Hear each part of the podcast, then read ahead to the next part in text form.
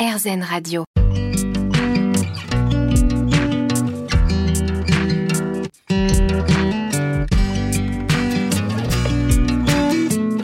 Mieux vivre l'instant. Aurélie Godefroy. Bonjour, c'est Aurélie Godefroy.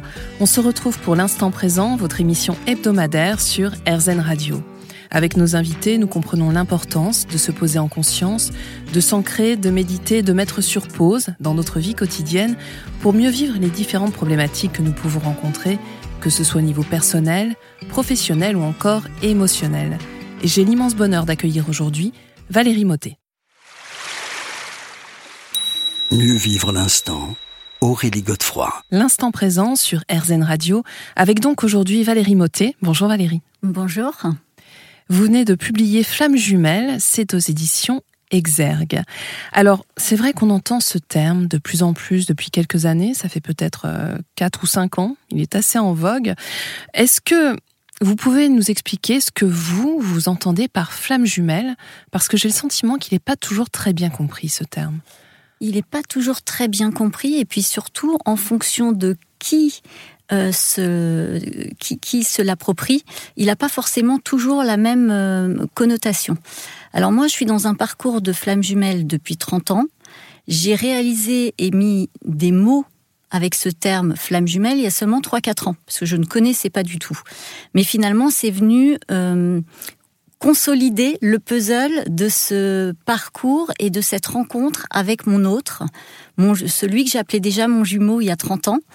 Euh, les flammes jumelles, ce sont deux moitiés d'une même âme qui auraient été séparées à la nuit des temps. Mhm. Mais moi, je ne rentre pas dans ce développement. Il y a d'autres qui, euh, qui ont suffisamment de matière pour expliquer ça. J'essaie d'être la plus basique et la plus simple, de, de ramener euh, cette expérience à ici et maintenant, pour le coup. Euh, donc, ce- c'est vraiment la moitié de notre âme qui s'est coupée en deux. Et puis après, on met, on met des vies et des vies à se retrouver, en fait, puisque ce sont deux moitiés d'âme qui sont opposées mais complémentaires. Oui, donc c'est un sacré challenge quand même. hein. C'est un sacré challenge, tout à fait, mais c'est une expérience, alors, euh, sur le plan terrestre, très éprouvant, tant qu'on n'a pas atteint euh, notre complétude, notre guérison, finalement. Mm. Mais, euh, mais d'un point de vue spirituel, c'est d'une richesse incroyable, puisque c'est pour nous amener à un amour inconditionnel, en fait. Bien sûr, Alors, on reviendra dessus, mais effectivement, ce que vous dites, c'est que selon vous, tout est question de fréquence énergétique et d'éveil spirituel, comme vous venez de, de le souligner. Alors, en fait, il faut préciser que quel que soit le couple de flammes jumelles, et même si euh, l'histoire est unique, c'est ce que vous précisez vraiment dans le livre, les étapes inhérentes à leur parcours sont les mêmes, dites-vous. Alors, sont à peu près les mêmes, Ouais. c'est pareil. Dans, dans mon livre, euh, il y a des, des parties que moi j'ai renommées. Euh, donc ça risque de déplaire à certains, mais je le dis et je le répète, il y a autant de vérité que d'individus. Et puis, vous nous expliquerez euh, très précisément ce à quoi ça correspond. Tout à fait. Et, et ce parcours est là, euh, finalement, pour permettre à chacun des jumeaux, à chacune des flammes, en fait, euh, de se reconnecter à soi-même, de se retrouver, euh, d'épurer, de libérer, de nettoyer tout ce qu'il y a à nettoyer et guérir, que ce soit, alors si on y croit, du plan karma, euh, au transgénérationnel, et puis aux blessures d'enfance euh, qu'on a tous. Euh, Alors, juste une petite précision, qu'est-ce que vous entendez par karma et transgénérationnel? Alors karma, c'est euh, les vies passées, les vies qu'on aurait vécues dans d'autres vi- vies en fait. Euh, le transgénérationnel, c'est ce qu'on se récupère de notre famille en fait. Ouais, donc ça commence à faire beaucoup là. Et c'est pour ça que je dis toujours, quand on arrive adolescent, jeune adulte, on a un sac à dos bien chargé. Ça, c'est sûr. Et c'est aussi donc ce qu'on expérimente avec notre flamme jumelle. Alors, ce qu'il faut préciser d'emblée, c'est qu'effectivement, c'est très personnel et vous dites qu'il faut avant tout faire confiance à son ressenti. Et ça, je pense que c'est vraiment important qu'on insiste dessus avant de commencer euh, l'explication du parcours. C'est très important parce que euh, j'entends beaucoup de gens dire je suis dans un parcours de flamme jumelle parce qu'effectivement, comme vous le disiez, c'est un petit peu en vogue, à la mode. Euh, sauf qu'en fait, en les écoutant, je pense pas vraiment qu'ils soient dans un dans un parcours de flamme jumelle et en soi, c'est pas grave. Mm. Euh, le parcours de flamme jumelle, il, déjà pour l'écrire, c'est très difficile à expliquer, à parce que ça se vit en fait, ça s'expérimente. Mm. C'est vraiment euh, quelque chose de d'intime en fait. Et, c'est vrai que c'est très, euh, c'est très délicat de poser des mots pour expliquer. Mais comme l'être humain a besoin de rationaliser, d'analyser, euh, et ce sont aussi des mots qui rassurent. Oui, et des mots qui rassurent. On se retrouve dans quelques minutes, Valérie, pour en reparler. Mieux vivre l'instant Aurélie Godefroy. L'instant présent sur RZN Radio, votre émission hebdomadaire. Et aujourd'hui, c'est Valérie Motet qui nous accompagne pour, pour nous parler des fameuses flammes jumelles.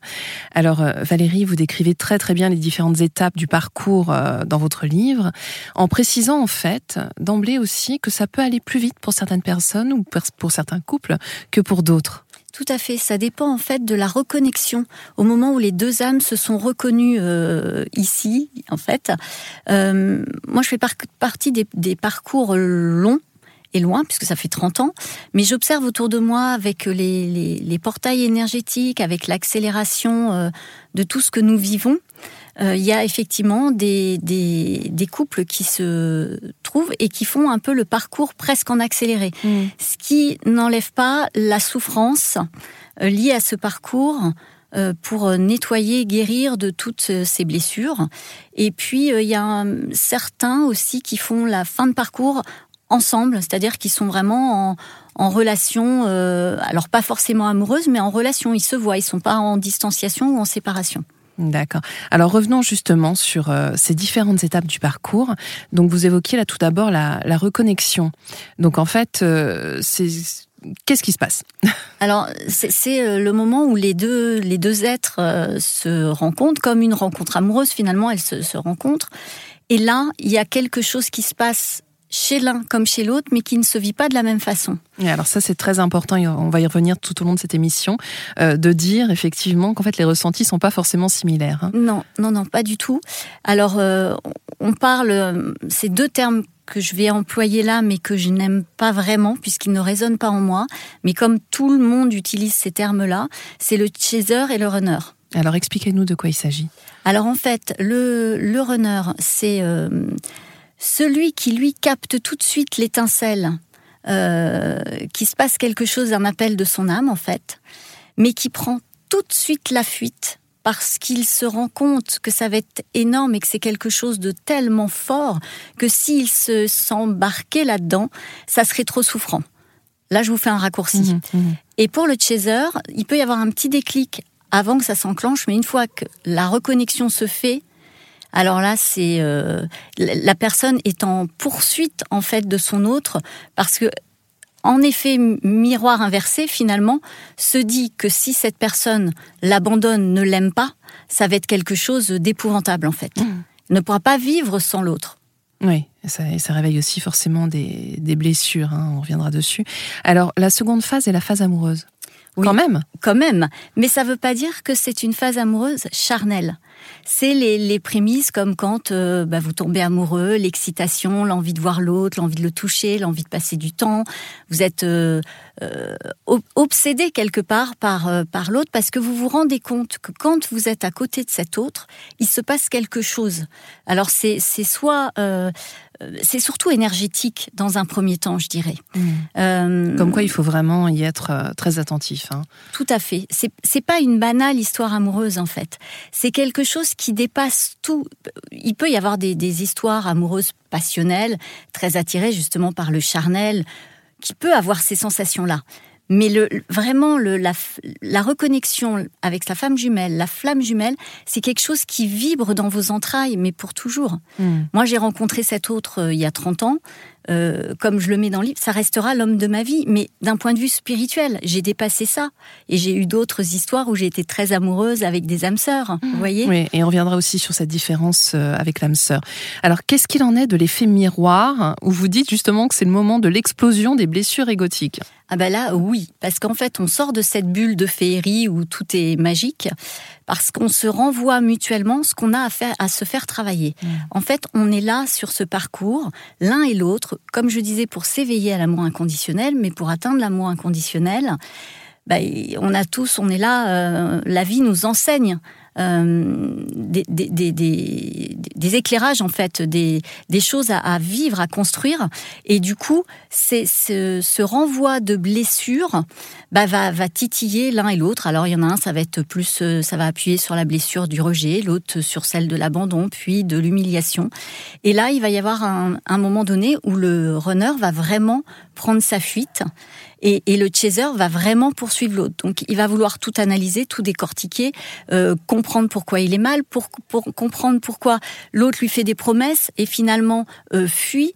Euh, oui, il va y avoir en fait des, comportements qui vont être, en tout cas, source de douleur. Source de douleur. On se retrouve dans quelques instants, Valérie Motet, pour explorer la suite de ce parcours.